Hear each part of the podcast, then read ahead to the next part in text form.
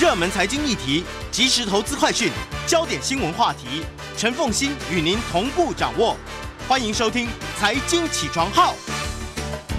Hello，各位听众大家早，欢迎大家来到九八新闻台《财经起床号》节目现场，我是陈凤欣。每周选书早起读书，也是要谈一个科技的新趋势。我先说一下，这本书虽然很厚，但是呢，对我来说太好看了哦。然后呢，呃，所有如果你想要投资未来科技产业，我觉得都必须要看这本书，因为这本书不但把技术说得很清楚，也把产业发展的可能性是什么样子的发展方式也说得非常清楚。我觉得它是一本投资元宇宙相关科技的圣经。今天呢，为大家介绍的这本书就是天下文化出版社所出版的《元宇宙》。在我们现场的是台北科技大学互动设计系专任助理教授葛如君葛博士，也大家系大家都昵称他叫做宝博士。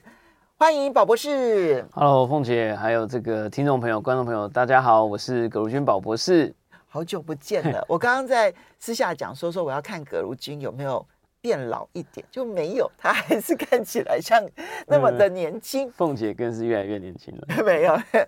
好，元宇宙，我们先用一句话来定义这本书。呃，元宇宙这本书呢，其实是希望能够呃从呃由浅入深了哈，呃非常呃仔细，但是又非常简要的，能够告诉大家到底这个所谓的一直在讲的这个 Metaverse 或元宇宙到底是什么。那这本书里面提供给大家的答案呢，也非常简单哈，就是说元宇宙呢，其实就是一个呃虚拟的人生，而且又更像我们人真正的呃现实生活啊。比如说以前我们是用按赞的按钮来告诉别人你很棒。可是，在元宇宙里面，你可能真的有一个虚拟的分身，会举起大拇指，哎，跟对方比一个赞，甚至于拍拍对方的肩膀，甚至拍拍对方的肩膀说 “good job”。对，或者呢，呃，同时也因为这样子更拟真，而且成本又更低。呃，互动性又更高的情况之下，呃，在未来这个元宇宙里，你还可以有多重分身哈。像我现在呢，呃，这个离开台北科技大学，我现在在台湾大学的资讯网络与多媒体研究所兼任助理教授。哦、那这是我的这一重身份。但也许呢，如果你在虚拟世界有多重宇宙、多重分身，像奇异博士或者蜘蛛人，哎，可以有不同的身份同时之间的存在，因为你有一个虚拟的身份，你就可以有两个，可以有三个。所以这是一个虚。虚拟的人生，而且是多重虚拟的人生所构筑出来的一种呃人类的未来或你的未来，其实就在元宇宙里头。听起来好像很容易，但实际上面在技术底层上面要做的事情太多太多了，它不见得能够立刻的达到这样的标准。那为什么？然后以及怎么样会达到这个标准？又为什么它一定会来到？那么，嗯，这本书的作者马修马修博尔啊，他何许人也？啊，他真是专家中的专家，他凭什么可以有这种深入浅出的能力？其实呢，他真的是一个啊，可以说是胜利组了哈。就是呃，如果简要一句话说他是谁的话，他是一个呃，算全球知名的趋势专家。那他同时过去也管理过基金，也在这个全球最大的公司之一这个呃亚马逊啊哈科技公司呃担任这个呃 Amazon Studio 哈这个亚马逊的这个工作室担任这个全球的执行长。那所以他在业界也有经验，在投资也有经验。同时呢，他也经常在《纽约时报》之类的媒体。体上面撰写专文去预测趋势。那这一次呢，他出来写这本书呢，可以说是掷地有声，而且非常多的这个各大的全球国际型的企业都一致赞赏他这个观点。其实也是因为呢，他是最早提出元宇宙 （Metaverse） 这个词。不只是小说里的关键字，而会是下一个产业的重点，甚至比这个 Facebook 改名为 Meta 还要更早。所以呢，这本书出来以后，其实呢，全世界所有在关注这个趋势发展的啊，不管是索尼的呃这个执行长啦，亚马逊啦，甚至连提出这个这个 Facebook 改成 Meta 马克佐克伯啊，这些一系列的人呢，都说，哎，这本书呢，确实解答了他们心中的疑惑，也说出了他们想要讲的话。因为像一个人要既懂技术到这种程度，又懂游戏产业到这种程度，然后又对于所有的科技产业发展的现状，因为他自己其实是创投投资者，都能够了解到这种程度，我觉得少数啊，很少很少。所以他是大神级的人士，毫无疑义的哈。好，那但是我相信很多人就会觉得说，啊，元宇宙已经过去式了啦，现在大家已经都不再谈元宇宙，现在大家谈的都是 ChatGPT 了，生成式的人工智慧了，谁还谈元宇宙呢？我们我昨天还看到一则新闻，就很多企业其实已经把他们在元宇宙的投资缩减了。那这个时候还需要来看一本元宇宙的书吗？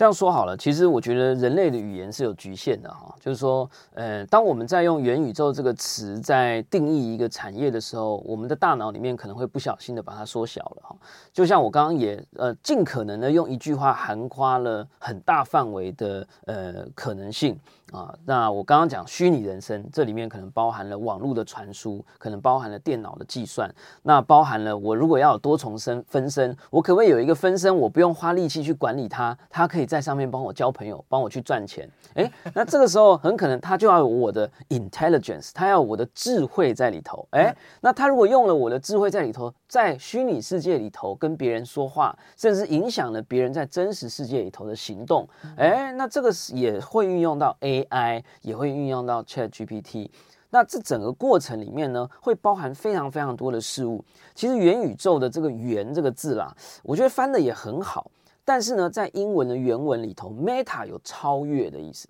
只不过翻成超宇宙，听起来又有点老气了哈。对，所以呢，我觉得翻成元宇宙，它要讲的不是一个一个很大的，而是很多个。而且是超越我们现在的生活的层面，这个超越包含很多，包含我的智力的超越，我的能力的超越，我的视野的超越。我可以不用真的到日本就能看到樱花，因为我戴上了虚拟实境眼镜。我不用真的站上舞台，我就能在这个小巨蛋里头呃演唱唱歌，还可以卖票啊，用这个呃狗狗币来结算哈。所以这其实里面包含到非常非常多未来正在发生也正在培育的科技。也许有一些大的企业关闭的或缩小的，很可能是元宇宙里的一块。但我认为整体我们要讲的是一个更多重、更多元的虚拟世界。这整件事情包含 AI、区块链，包含即时的运算，包含游戏，其实都还在热烈的发展中。如果你觉得元宇宙只是一个分身的话，可能就小看了元宇宙所能够做的事情。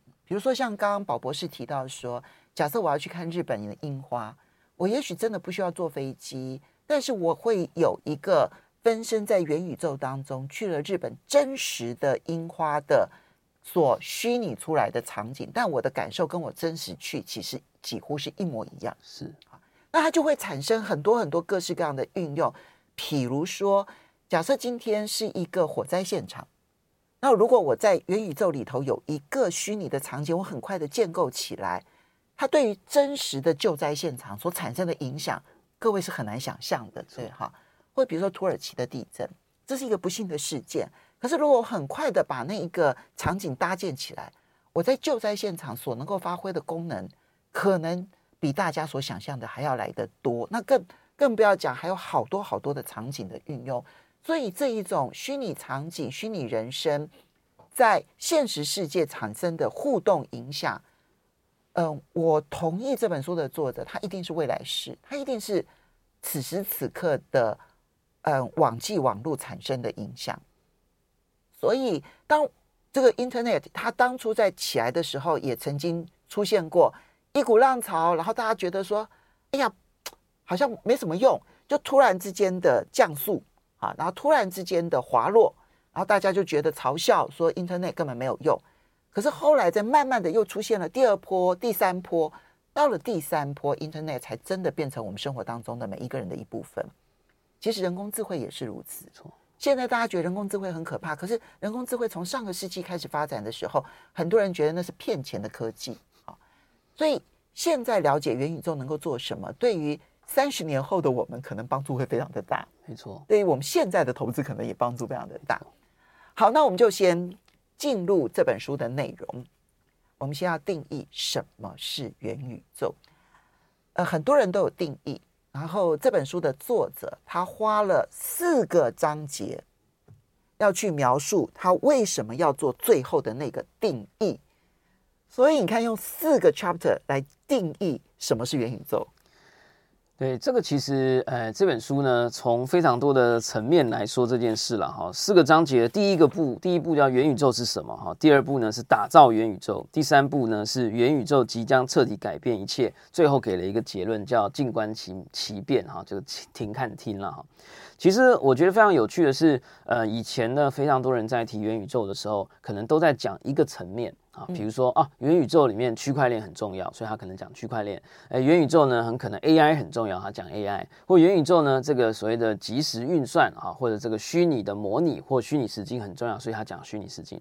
但其实这本书非常用心哈，就是他尽可能的把。跟元宇宙这个真正的未来经济、商业跟这个趋势有关的这些技术跟产业全部放进来，而且非常不厌其烦的带你由浅入深。我觉得几个非常有趣的点是，很多人讲元宇宙之所以要能成为宇宙，就像我们的宇宙之所以成为宇宙，是因为我们有一个呃上帝账本哈，物理的账本去记录我们每天发生的事情，有时间的账本。那虚拟世界元宇宙如果真的要是一个宇宙，它必须 uni 就是一个串联的意思嘛，哈。那要能够串联，其实背后可能有一个数据的机制，它很可能是区块链。那很多人就会等着他说，你应该要讲很多区块链吧，狗狗币吧，比特币，就他留到其中一个小章节才来提。可他前面一直在说，你可能以为我要讲区块链了，但是会在之后才提到。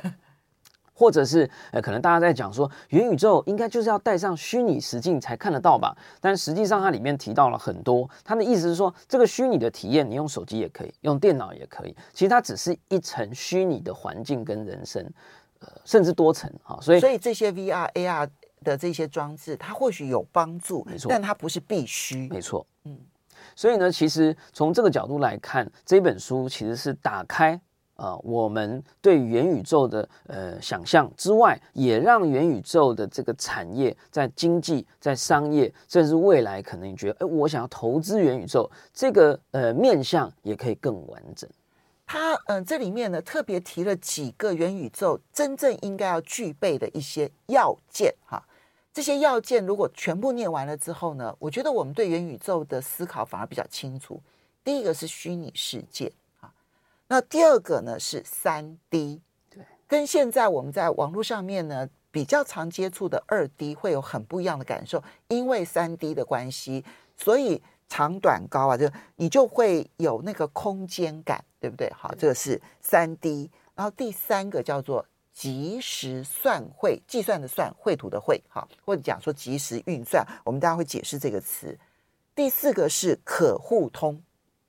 我跟我的我在这边。在虚拟世界做的事情，你在虚拟世界是看得到，而且它会留存下来啊，可互通，然后同时规模极大，然后第四、第六个是延续性，我昨天做的事情，明天还会存在，然后呢，第七个是同步，这几件事情同时存在的那一个虚拟世界才是元宇宙。我们稍微休息一下，欢迎大家回到九八新闻台财经起床号节目现场，我是陈凤欣。每周选书早起读书，今天为大家介绍是天下文化出版社所出版的《元宇宙》。今天在我们现场的呢是台湾大学资讯网络与多媒体研究所兼任助理教授葛如君宝博士，他现在呢也是电通集团 Web 三成长顾问啊，所以他在科技这个领域当中哦，其实非常的。我觉得，我觉得就是有那个年轻活力，一直希望把那一个新的科技，然后在应用层面上面可以有哪一些突破性啊，是一直希望把它带到台湾来的。好，刚刚我们先定义元宇宙，就作者啊马修博尔啊，他把这几件事情，就第一个它是虚拟世界，第二个是三 D，第三个要及时算会，第四个要可互通，就是说我这一个虚拟世界跟你的虚拟虚拟世界。我们彼此之间，我所拥有的财产，或者是我曾经做过的事情，我到了你的世界，我还同时存在。那这个在目前的游戏世界里头是几乎很少，不容易做到，不容易做到。那么还有就是要规模要很大，那我们等下会提，然后要延续我今天做的事，明天要存在，后天要存在，而我后天做的事情要存在，同时所有人都知道它存在。就像我在实际上面的世界里头，如果我在墙上挂了一幅画，任何人来到这一场这个墙都看得到这幅画，其实是一样的哈。还有要同步，既要做到这件事情，就会变得非常困难。好，所以我们接着就要来谈一个，我我现在讲这些东西啊，都极都非常重要。这里面有一个词，一般人可能比较少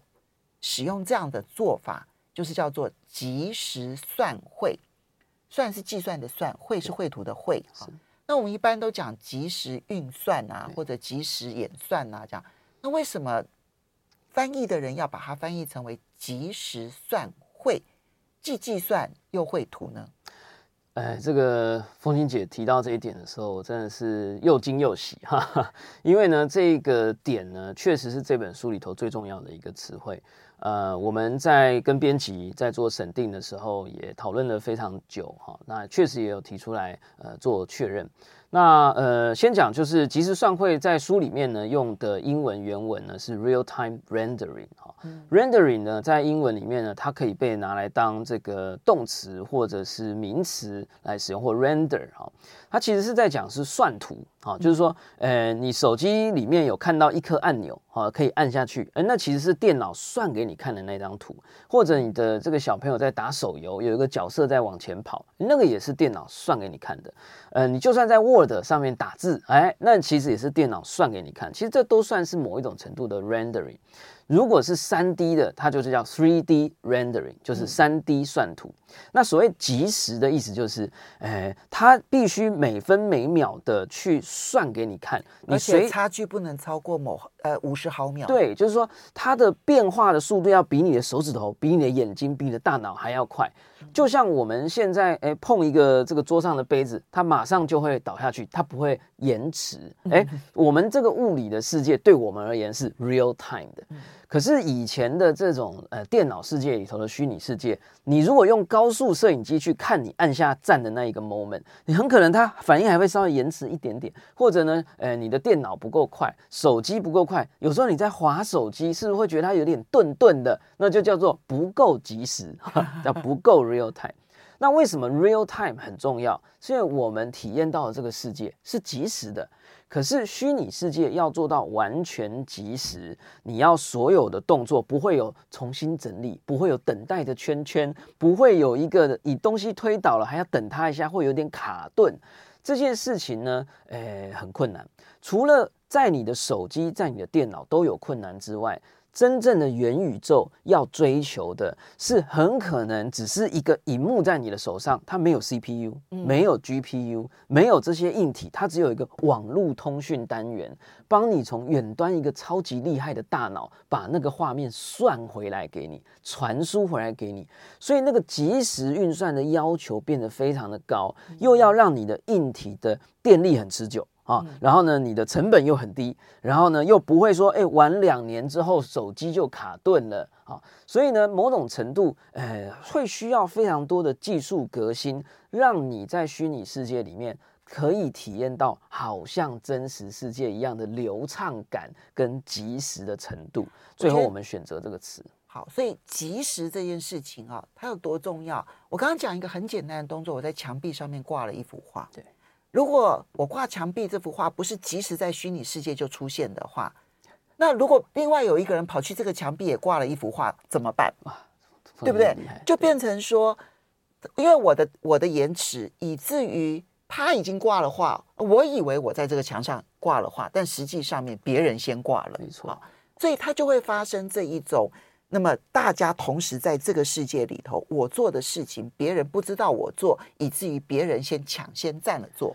这里面后续会发生很多很多的问题。所以即时有这么重要，而且大家都即时是这么重要。然后第二个为什么要算会？我觉得算会这个词给了像我这种山西小白哦，一个很重要的画面感，就是原来机器的运作不是单纯的零一零一零一计算。很重要是它立体化了，然后它图像化了，所以就使得让我知道说，电脑的运算这件事情跟绘图能力关联度这么高，难怪辉达会这么厉害，因为它主要是 GPU，是绘图式这个晶片。没错，其实我们在翻译这个词的时候，也问了很多人了哈。因为 real time rendering 有很多翻译的方法，可能有即时运算、即时演算、即时算图。嗯、但是我们考虑了很久，但我们发现这本书里面在运用这个词的时候，有时候把它当名词，有时候把它当动词。如果把它当全部都改成即时演算，有时候有些地方你会没有看到它。画图的那个感觉，对对对对，或者你如果全部都把它说成即时算图，嗯，有时候他没有要讲算图的部分，他要讲的是 AI，对，所以我们后来研究了很久了。那这本书的译者真的很棒，他是翻这个哈拉瑞人类大历史三部曲系列的这个翻译者林俊宏先生。对，那他我猜他应该也做了非常多的功课。他认为 real time rendering 在这一本书里面，同时要讲演算，同时要讲画图。可是，如果呃，你如果讲画图，你算图，大家又觉得好像是图片，它其实没有那种三 D 的感觉，会有一个动作感，有一个立体感。我觉得他最后选择的这个词呢，我们考量再三，我们还是把它保留下来。哎，非常开心让凤欣姐看到。其实你只要想一想，你就会发现，即时算会这一件事情，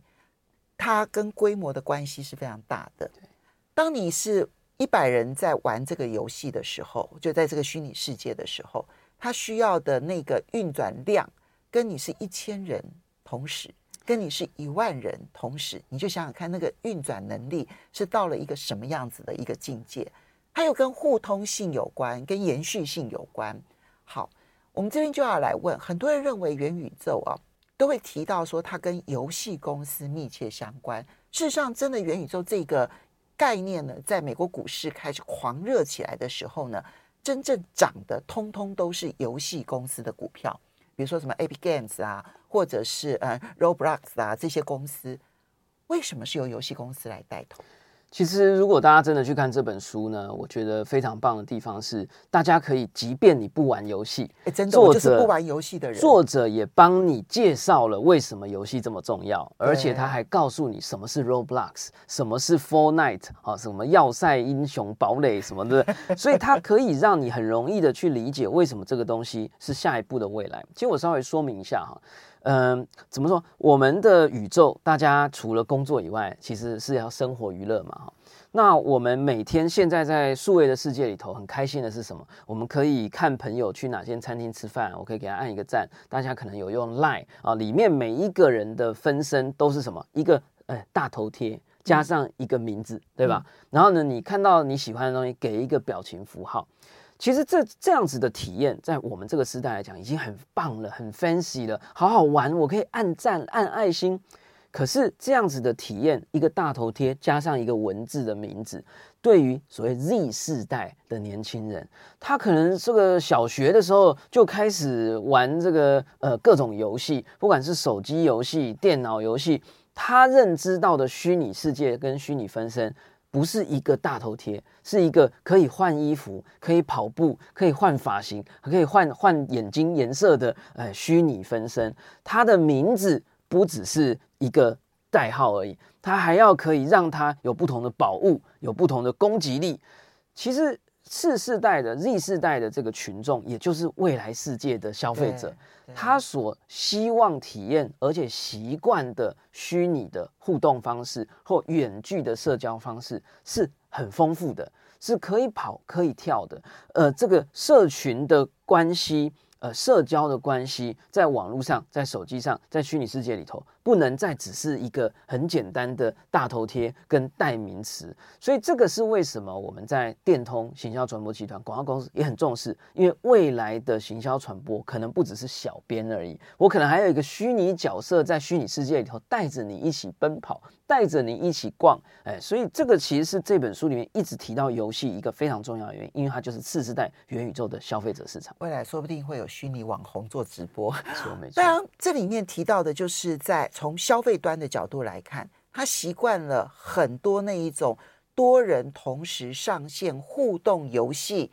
的一种游戏模式。对，好，所以对他来讲，这一类的虚拟世界不陌生，所以他很习惯。但技术层面是另外一个重要原因。我们休息一下，马上回来节目现场。欢迎大家回到九八新闻台财经起床号节目现场，我是陈凤欣。每周选书早起读书为大家介绍的是天下文化出版社所出版的《元宇宙》。那么在我们现场的呢是台湾大学资讯网络与多媒体研究所兼任助理教授葛如金葛博士，他同时也是电通集团 Web 三成长顾问啊。好，那我们刚刚提到说，为什么元宇宙它一定会是由游戏公司带头推动啊？那么一个原因是刚刚这个宝博士提到的，就是它的受众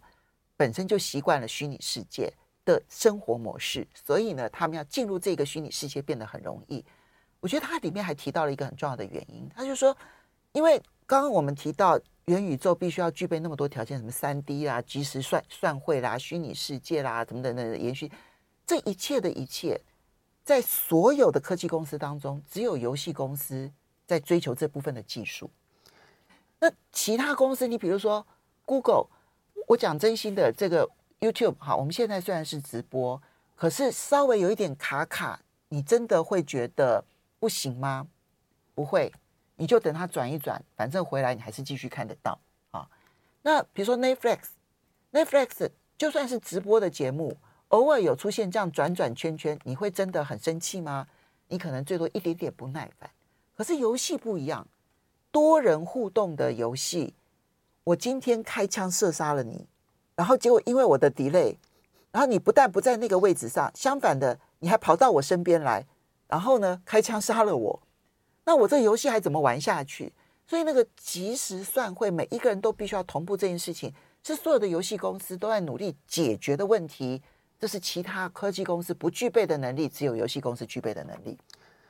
其实这个说法也是非常的棒哈，但是回过头来，我认为更本质的是，呃，支撑我们的这个人类社会在宇宙当中立足，其实很重要的一个点是 relationship。啊、哦，这个 social relationship，、哦、所谓的社交关系，我们活在这里，就是呃，我们不能是一个孤岛，对吧？哈，所以我们一定要跟别人发生互动，而我们跟别人发生的互动，其实是越生活化、越娱乐越好。你不是在每天跟别人讲话，是在做功课。所以我们在聊天的时候，我们会买一些贴图，对不对？哈，我们在这个社交平台上面觉得对方很棒的时候，你不是只是打好棒。你还要按一下变成一个爱心啊，或者比一下大拇指变成一个按赞，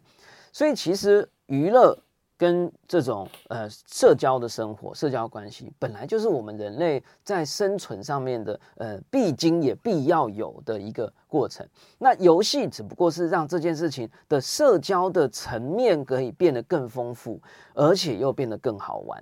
有一些呃这个听众朋友、观众朋友可能会觉得啊，一直在讲游戏。可是其实我们在玩 Line，我们在发讯息，我们在传影片，在欧阳修的年代看来，我们也在玩呐、啊，对不对？所以他对他来说，这也是游戏。所以我们讲元宇宙会一直看到游戏，其实是在讲的是游戏的形式会是下一个世代、下一个消费性市场的社交方式。好。当然，要实现元宇宙，书里头其实有一个大章节，哈，就是一个，嗯，这个一共是六个、七个章节，告诉大家有多少的技术你必须要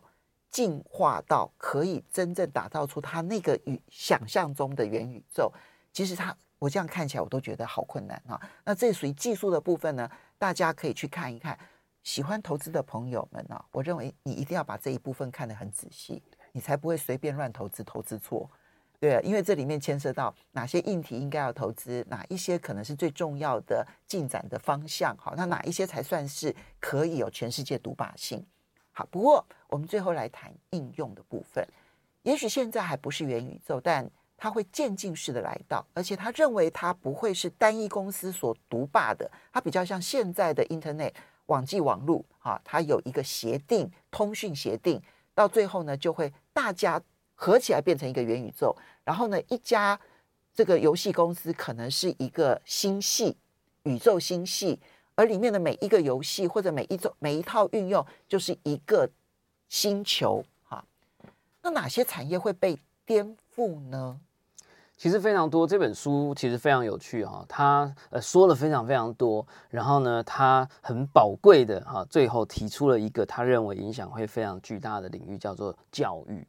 其实我看到我是非常感动哈，因为教育我一直也认为这个呃是是所谓的银色子弹啊，就是说它射得好射得准呢，其实对整个社会会非常大的帮助。那原因也是因为其实以前教育可能不够有趣，啊。不过有趣也可能不不能激发人的学习热情。啊，如果你在这个虚拟世界里头，你体验了过去的历史，可能会让不喜欢历史的孩子迷上历史，深入过去去了解它。呃，你如果能够让他体验登陆月球的过程，让他第一人称的体验，他很可能会想要成为太空科学家。嗯。除了这个以外，其实包含所谓的，呃，这个所谓的医疗，你有可能可以在元宇宙里头去模拟开刀手术的过程，嗯、而不会病人因为你开刀手术，呃，做了什么错，或者是这个路线没有规划好，哎，不小心他就，哎，手术失败了。嗯、或者现在这个技术呢，为什么辉达也一直在推？它有一个软体叫 Omniverse，现在呢，在很多美国这种仓储规划系统里面，因为里面有很多机器人在跑，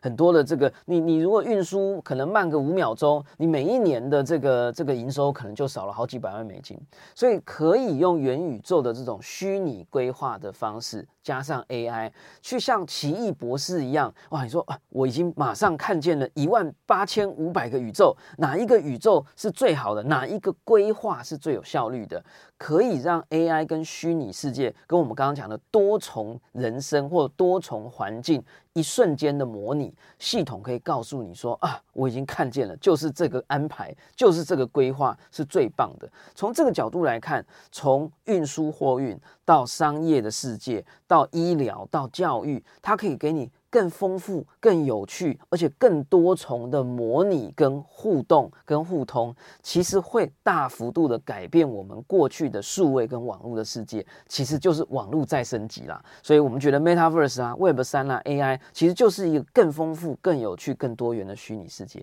虚拟的生活。在往元宇宙的过程当中，其实它需要非常多虚拟世界的模拟。对啊，它不会立刻形成一个元宇宙。它也许是一个世界，一个世界，一个世界，一个世界去建立起来的。所以刚刚宝博士提的就是，每一个它也许不在元宇宙这样大的一个层次的时候，它就会先在现实世界影响我们了。比如说刚刚提到教育产业这个产产业领域当中，如果我的虚拟世界已经真实到像是我真的回到一千年前的宋朝啊，然后那个。那个实景哈，比那个电视剧的考证都还要来得更加的现实。而你实际上面要去在里面互动、生活、影响，你觉得那个历史读起来是不是更有趣啊？那或者是去模拟飞行啊，或是模拟登陆啊、登陆月球啊，各式各样的模拟，它都是有可能，而且真实感十足。那当然，这只是教育产业，还有太多的产业都可能会被颠覆。时间的关系。果然是一本好书，所以呢，希望大家可以好好来看一看。谢谢宝博士。